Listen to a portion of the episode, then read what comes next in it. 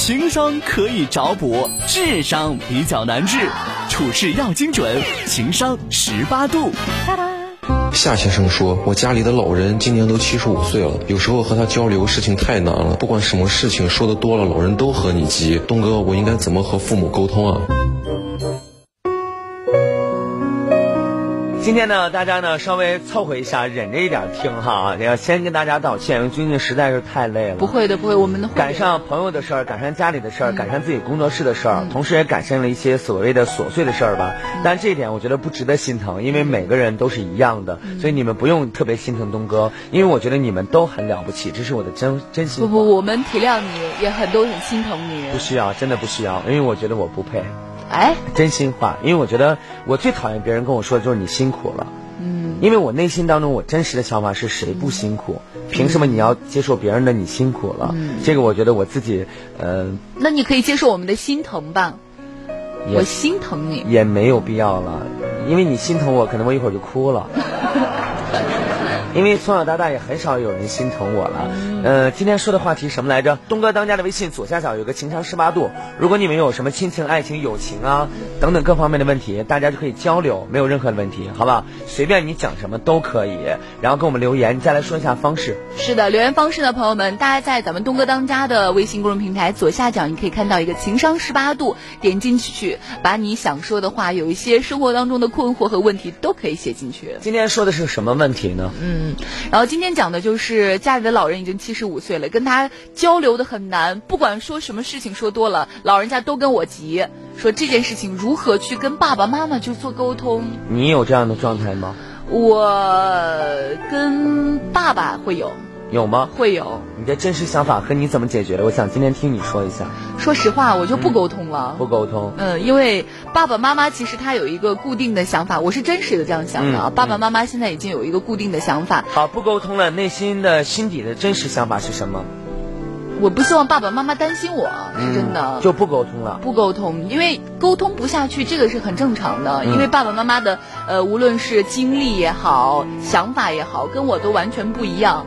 我举一个小小的例子，对，比如说拿生小孩这件事情，假设我爸爸妈妈一直在催，我跟他又沟通不下去的时候，我就选择暂时不沟通。嗯，如果爸爸妈妈说哎可以的时候，就说说的时候说行行行没问题，准备准备准备啊，等于说先顺着他说，但是实际操作呢，我们可以。将将就就的中和一下，慢慢来。我明白了，其实你已经很好了，我要给你鼓掌。真的吗？嗯，已经很不错了。今天这个话题呢，我的真实想法应对是这样子的：家里的老人都七十五岁了，你跟他交流很难，不管说什么他都跟你急。请问你怎么沟通呢？朋友，我捕捉到了两个关键点。第一个，家里的老人都七十五岁了，嗯，他生活了七十五年。朋友们，东哥给你们的第一个建议是：咱们能不能不改变他？嗯，当你跟老人在交流所有的事情的时候，如果你要从性格上改变他，能不能从今天开始相信我一句话，咱不去做这个角度上任何的思维考量都不去，就是他爱是什么样子就什么样子，保留他原来那个样子，咱们不要改变他，行吗？嗯，拜托大家，因为他已经七十五岁了，对吗？嗯，对吧？嗯。还有，在很多情况之下，我们跟父母交流，他总跟你急，那是他的天生使然、性格使然、经历使然，还有他的整个的生长环境、原生家庭带给他的。但是，其实我们跟老人之间越来越会觉得，到了我这个年龄看父母，你知道有什么感觉吗？什么感觉？就觉得他们超可爱。我前两天遇到一件事情，我觉得超可爱。就是我爸跟我妈呢两个人呢，因为一件事情吵起来了。嗯。然后我妈当时正在炒菜。嗯。我爸呢就问他一个问题。嗯。然后我爸爸觉得我妈没有尊重他，于是把我妈炒的菜全倒了。啊！正在炒呢，就一下就倒了，倒到那个我们那个厨房里面那个有一个洗菜池水槽啊，直接倒在里边了。然后你知道我当时的真实反应是什么？是什么？我第一个反应是，我觉得我爸太急了，特别爱着急。第二件事，我觉得他们超幸福，嗯，你知道吗，朋友们？很多年轻人都不愿意去吵架了。现在很多夫妻过的都是你过你的，我过我的。在白天的时候，我们面对别人是夫妻；回到家里，我们是邻居。你的事儿就是你的事儿，我的事儿也是我的事儿，咱们俩就不交流了。其实我真的觉得父母那一代的爱情太值得我们去推崇了，因为他们在生活当中的任何季节里面都可以裹挟在一起。你知道我爸那个倒菜那一角度或者那个动作，对我妈来说已经气疯了。嗯，但是在我眼中，我觉得就是因为我爸太在乎我妈了，太在乎了。如果是我们的年轻夫妻，那你不听就算了，我不跟你交流了吗？刚才我们思思也说了吧，就是我不跟你交流，我相信他跟父母能做到这一点，他跟自己的爱人也一定是这样子的。你惹我生气了，我干嘛要把自己气到呢？不说了，无所谓。我把我的话骂完了之后，你接受不接受我都这样，大不了拜拜。晚上你继续还要给我道歉，你一定是这样的思维，对吧？对吧？你骂完了之后，晚上期待他跟你道歉。但是现在老一辈的那个爱情值得推崇的原因，就是因为他们愿意因为生活的所有的琐事情而在乎，而裹挟在一起。我爸那个举动的原因，在我眼中，其实我爸在听节目，我想说一下，你真的败了，爸爸，你完全败了，是因为你你太爱我妈了。我妈妈有一个语言没有回他，嗯。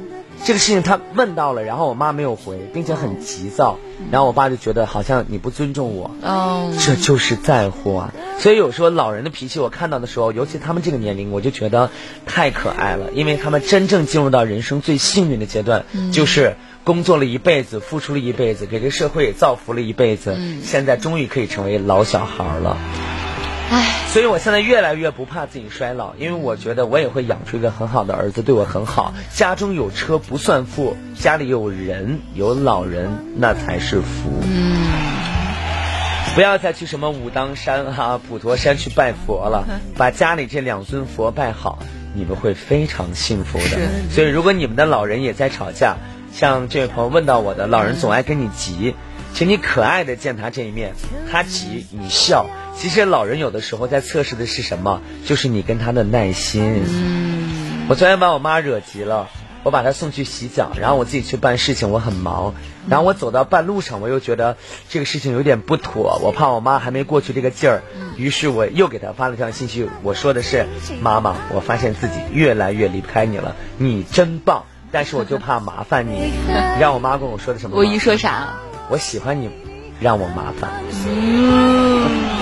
这就是老人，老人觉得你对孩子有用哈。对的，所以我想跟你们讲的话，不用在乎他跟你急，把他当成可爱的一面，你就会觉得超幸福。相信我，不信有一天等你老人不在了的时候，你再听我这段话，你就懂了。